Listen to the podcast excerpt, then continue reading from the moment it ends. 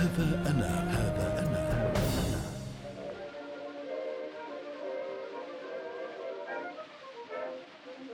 مدينة بيزانسون شرقي فرنسا.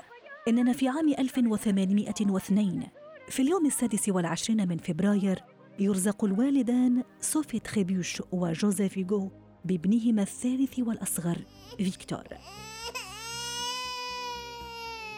يكبر رضيع فيكتور ليصبح طفلا لأبوين منفصلين فيما تتولى والدته صوفي مسؤولية تربيته وتعليمه مع أخويه الاثنين في العاصمة باريس La salle de bain avec la baignoire et le lavabo. إننا في عام 1815 الفتى فيكتور يصبح شابا يافعا يطرق أبواب جامعة القانون ليتخرج عام 1818 لكن فيكتور هجر المحاماة التي درسها بعدما وجدت موهبته الأدبية والشعرية تشجيعا من والدته صوفي التي كان لها الفضل الكبير في إبرازها.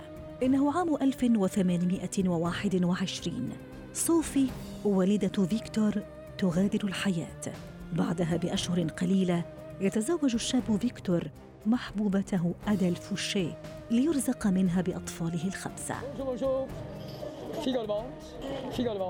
أسس فيكتور جريدة المحافظون الأدبية وهي الجريدة التي نشر فيها أعماله الشعرية وأعمال أصدقائه الأدبية. ليعلن بذلك ميلاد أحد أبرز الشعراء والروائيين والكتاب المسرحيين الفرنسيين في الحقبة الرومانسية فيكتور هيغو.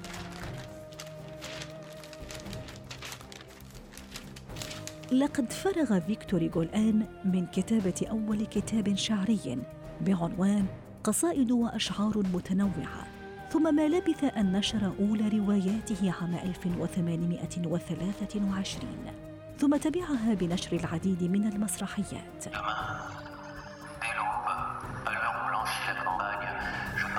إننا في عام 1831 فيكتور هيغو يعيش أثرى لحظات حياته الأدبية والإبداعية لقد انتهى من كتابة رواية أحدب نوتردام هي رواية تدور أحداثها في العصور الوسطى وتوجه انتقادات قاسية للمجتمع الذي ينبذ الأحدب وتعتبر أحد أشهر أعمال فيكتور هيغو والتي مهدت الطريق لكتاباته السياسية اللاحقة Who is the bell ringer of Notre Dame? Quasimodo, Your Majesty. The people simply call him the Hunchback. عام 1843 فيكتور هيغو يفجع بغرق ابنته المفضلة ليوبولدين في نهر السين الأب المكلوم يرثي ابنته بقصائد شعرية وأعمال أدبية لعلها تخفف من وطأة الصدمة. هو الآن يخط عملا أدبيا جديدا اختار له اسم البؤساء.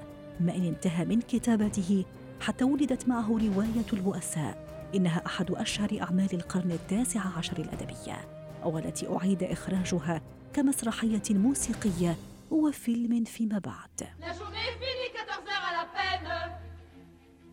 Le nez sur l'établi, 14 heures à la chaîne. نحن الآن في الفترة الممتدة بين 1851 و 1870 فيكتور هيغو يتنقل بين بروكسل وبريطانيا قبل أن يعود إلى فرنسا لقد أنتج أعمالا أدبية غزيرة حملت كما من السخرية اللاذعة والانتقادات الاجتماعية الحادة إلا أن سنواته الأخيرة كانت في منتهى البؤس واتسمت فيها أعماله الأخيرة بالكآبة أكثر من سابقاتها. توفيت زوجته ثم فقد اثنين من أبنائه وبعدها محبوبته جولييت عام 1873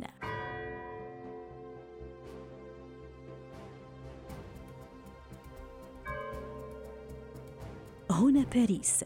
إننا في اليوم الثاني والعشرين من مايو من عام 1885 فيكتور هيغو يرحل عن هذا العالم ويشيع في جنازة شرفية قبل أن يدفن في مقبرة العظماء في باريس.